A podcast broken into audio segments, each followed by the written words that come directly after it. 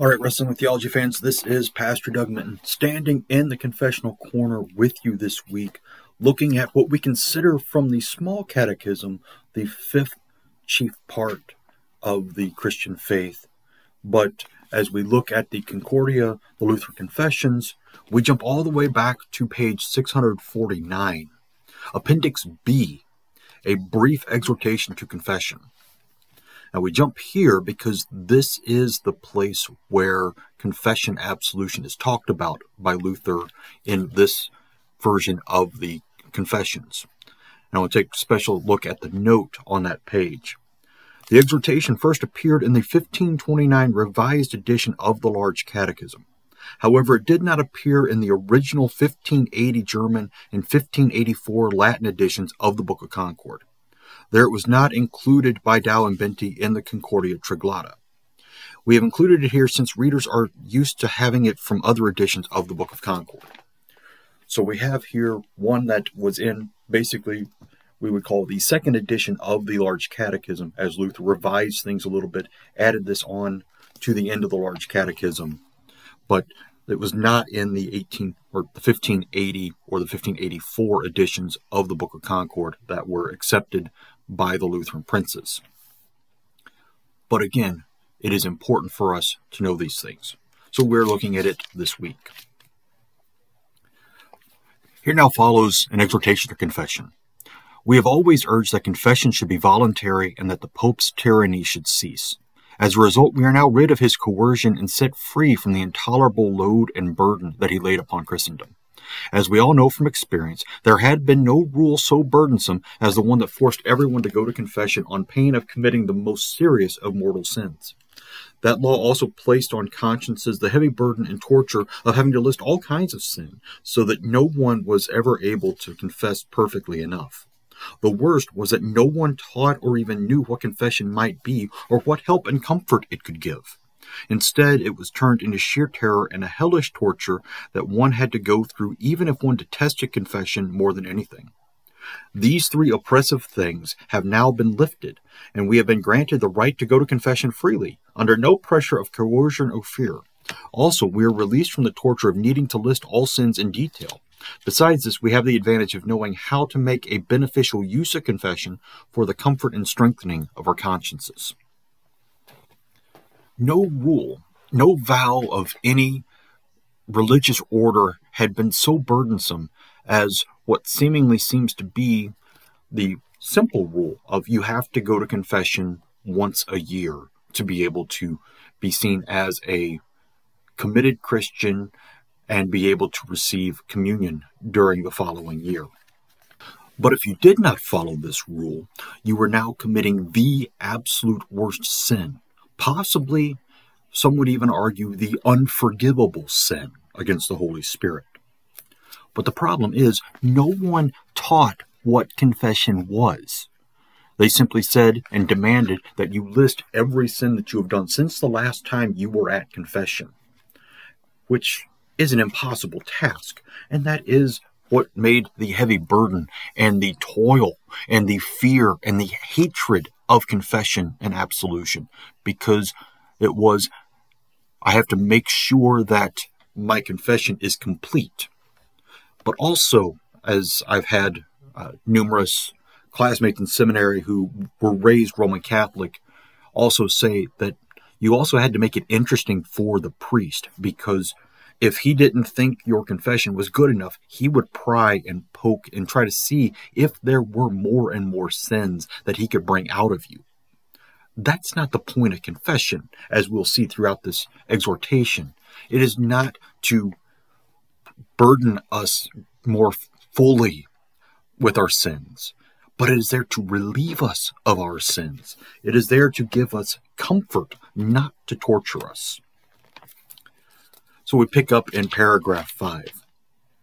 Everyone is now aware of this, but unfortunately, people have learned it only too well. They do as they please and apply their freedom wrongfully, as if it meant that they ought not or must not go to confession. For we readily understand whatever is to our advantage, and we find it especially easy to take in whatever is mild and gentle in the gospel. But as I have said, such pigs should not be allowed near the gospel, nor have any part of it. They should stay under the Pope and let themselves continue to be driven and pestered to confess, to fast, and so on. For whoever does not want to believe the gospel, live according to it, and do what a Christian ought to be doing, should not enjoy any of its benefits either.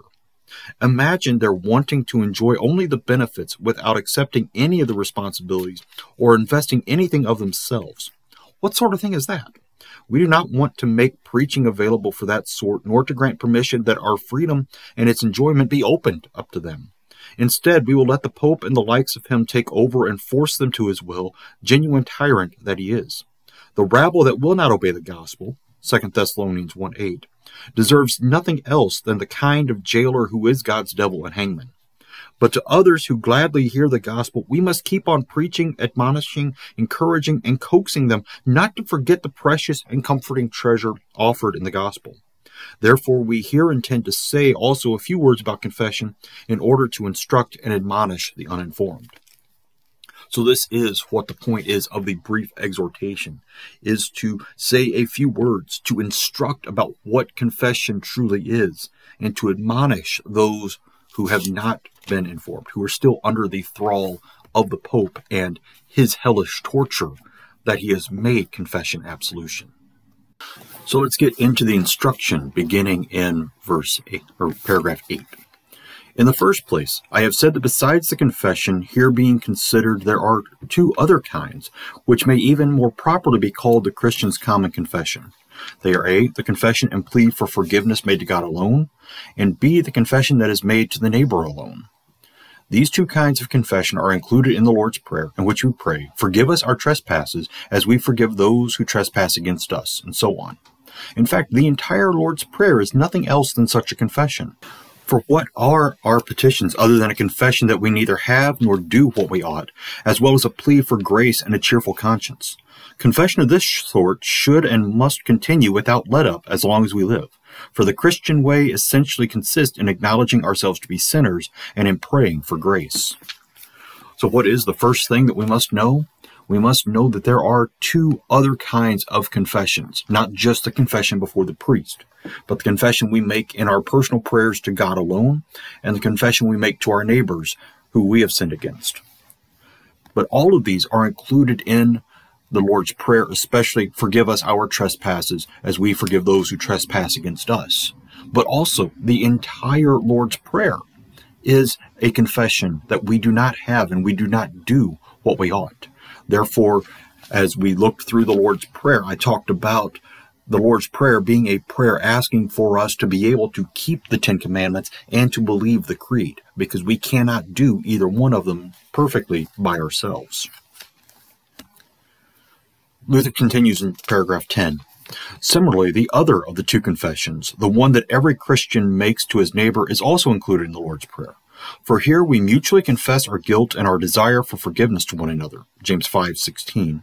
Before becoming before coming to God and begging for his forgiveness. Matthew 5:23 to 24. Now all of us are guilty of sinning against one another. Therefore we may and should publicly confess this before everyone without shrinking in one another's presence. For what the proverb says is true. If anyone is perfect, then all are. There is no one at all who fulfills his obligations toward God and his neighbor. Romans 3 10 12. Besides such universal guilt, there is also the particular guilt of the person who has provoked another to rightful anger and needs to ask his pardon. So we have in the Lord's Prayer a double absolution. There we are forgiven both our offenses against God and those against our neighbor, and there we forgive our neighbor and become reconciled to him. Now we get to paragraph 13 and 14 to talk about what most people consider confession. Besides this public, daily, and necessary confession, there is also the confidential confession that is only made to a, before a single brother. If something particular weighs upon us or troubles us, something with which we keep torturing ourselves and can find no rest, and we do not find our faith to be strong enough to cope with it, then this private form of confession gives us the opportunity of laying the matter before some brother. We may receive counsel, comfort, and strength when and however often we wish. That we should do this is not included in any divine command, as are the other two kinds of confession. Rather, it is offered to anyone who may need it as opportunity to be used by him as his need requires.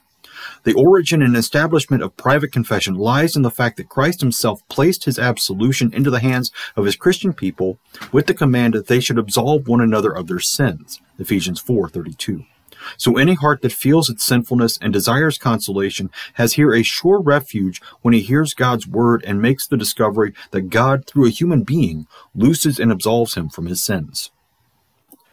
So now we have what is considered private confession absolution, which is a very wonderful blessing, which is what the confession was to be in the beginning to the priest, but that got changed into the torture that it was. What was it again? The opportunity of laying the matter before some brother, that we may receive counsel, comfort, and strength when and however often we wish. This is the part of confession that we need to understand. That yes, we have the corporate confession and absolution in the congregation at the beginning of the divine service, which is great and wonderful and works well. But when there are times where we need that assurance that this particular sin that troubles us is forgiven, that we may go to someone, a father confessor, and lay that out, have him absolve us so that we may continue on with our life free from that weight, free from that burden, not having more piled on as was done in Rome, but being having it lifted off and saying it no longer exists anymore. That is the great thing that separates us from the evangelicals as Lutherans, is that most evangelicals don't understand that God has allowed human beings to be his mouthpiece to absolve sins. That was one of the things that first got me, first time I got, first time I was at a Lutheran worship service, is the idea that this guy up in front of the congregation in a robe can tell me that he can forgive my sins. That was a challenge for me, but with understanding from John chapter 20 and from Ephesians chapter 4, yes, that certainly does make sense. All right, we continue on in paragraph 15. So notice then that confession, as I have often said, consists of two parts. The first is my own work and action when I lament my sins and desire comfort and refreshment for my soul. The other part is a work that God does when he declares me free of my sin through his word placed in the mouth of a man. It is this splendid, noble thing that makes confession so lovely, so comforting. It used to be that we emphasized it only as our work. All that we were then concerned about was whether our act of confession was pure and perfect in every detail. We paid no attention to the second and most necessary part of confession, nor did we proclaim it. We acted just as if confession were nothing but a good work by which payment was made to God, so that if the confession was inadequate and not exactly correct in every detail, then the absolution would not be valid and the sin unforgiven. By this, the people were driven to the point where everyone had to despair of making so pure a confession, an obvious impossibility, and where no one could feel at ease in his conscience or have confidence in his absolution. So they not only rendered the precious confession useless to us, but also made it a bitter burden, Matthew 23 4, causing noticeable spiritual harm and ruin.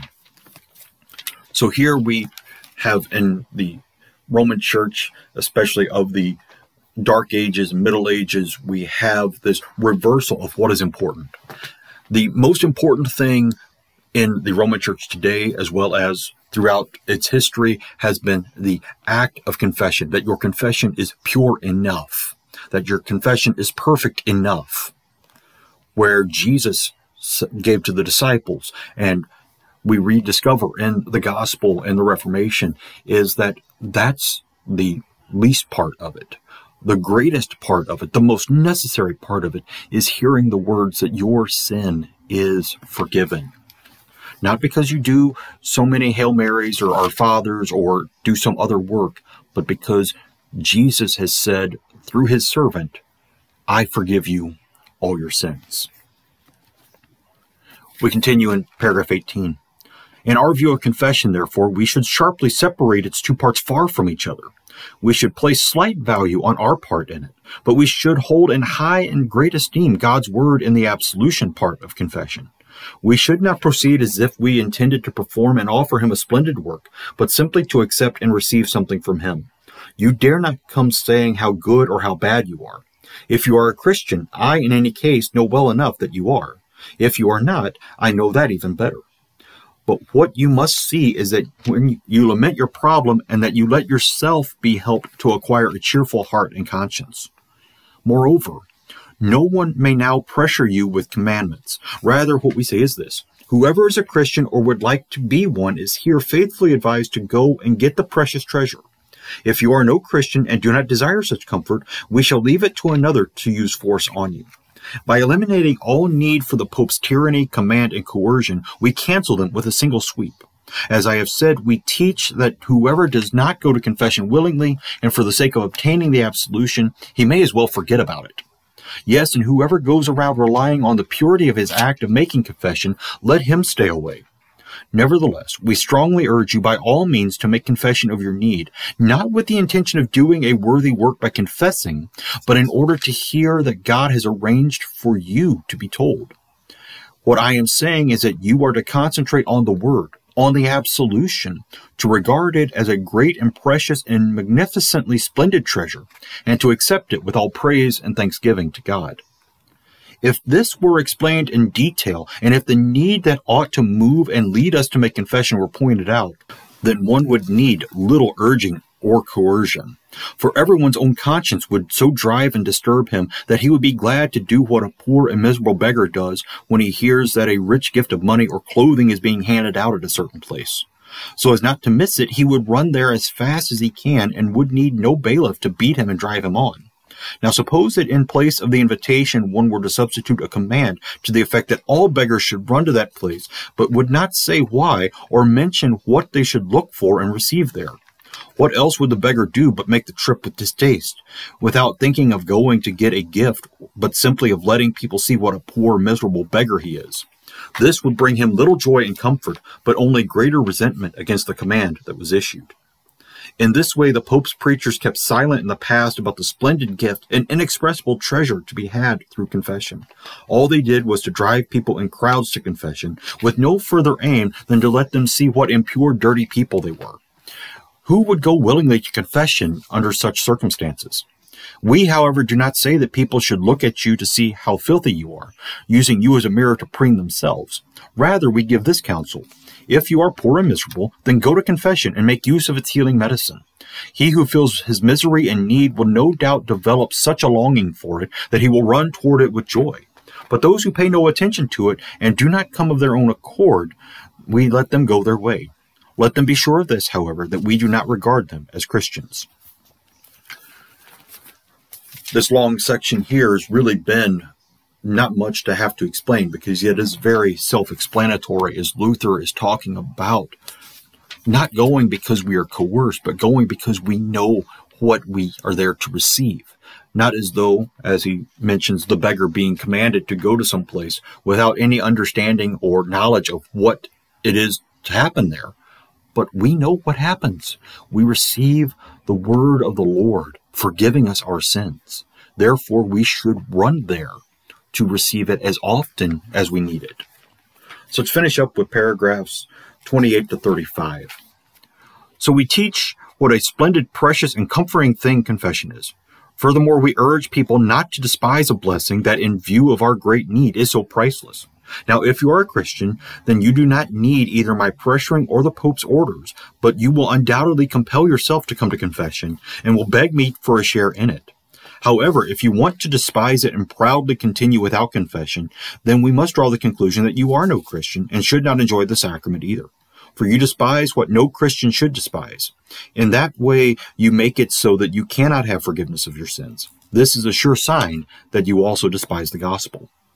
To sum it up, we want to have nothing to do with coercion. However, if someone does not listen or t- to or follow our preaching and its warning, we will have nothing to do with him. 1 Corinthians 5:11 nor may he have any share in the gospel. If you were a Christian, then you ought to be happy to run more than a hundred miles to confession and not let yourself be urged to come. You should rather come and compel us to give you the opportunity. For in this matter, the compulsion must be the other way around. We must act under orders. You must come in freedom. We pressure no one, but we let ourselves be pressured just as we let people compel us to preach, to administer the sacrament. When I urge you to go to confession, I am doing nothing else than urging you to be a Christian. If I have brought you to the point of being a Christian, I have thereby also brought you to confession. For those who really desire to be true Christians, to be rid of their sins, and to have a cheerful conscience, already possess the true hunger and thirst. They reach for the bread, just as Psalm 42:1 says of a hunted deer burning in the heat with thirst. As a deer pants for flowing streams, so pants my soul for you, O God. In other words, as a deer with anxious and trembling eagerness strains towards a fresh flowing stream, so I yearn anxiously and trembling for God's word, absolution, the sacrament, and so forth. See, that would be teaching right about confession, and people could be given such a desire and love for it that they would come and run after us for it, more than we would like. Let the papists plague and torment themselves and others who pass up the treasure and exclude themselves from it. Let us, however, lift our hands in praise and thanksgiving to God, 1 Timothy 2 8, for having graciously brought us to this our understanding of confession. So far, the exhortation to confession. But here we have Luther saying that there is compulsion in confession. And it's not the pastor compelling the people to come and make confession. It is the people coming and compelling the pastor to hear the confession. We have this in the small catechism, as it very clearly begins the short form of confession by saying, Dear confessor, I ask you please to hear my confession and to pronounce forgiveness in order to fulfill God's will. What are we saying here? Hear my confession. Give me absolution. That is the compulsion there, is the penitent coming to the pastor and saying, I want you to do your job of forgiving my sins and hearing my confession. This does not start off with the pastor saying, What kind of horrible, miserable sinner are you? It comes as the person saying, I am a poor, miserable sinner, and I want you, Pastor, to do God's will by hearing my confession and forgiving me of my sins. That is the point of confession absolution, especially as we look at private confession absolution, not as a horrible, hellish torture, but as a comfort and a caring way for God to give us the forgiveness of our sins. All right, that's it for this week. I thank you for being here, standing in the confessional corner with me as we look at the brief exhortation to confession. Next week, we begin looking at the sacrament of the altar from the small catechism and then from the large before we head into the last of the Lutheran confessions and the formula of concord. But until then, this is Pastor Doug Minton, wishing you uh, great Easter blessings as we wrestle with the theologies around us, today and always. Amen.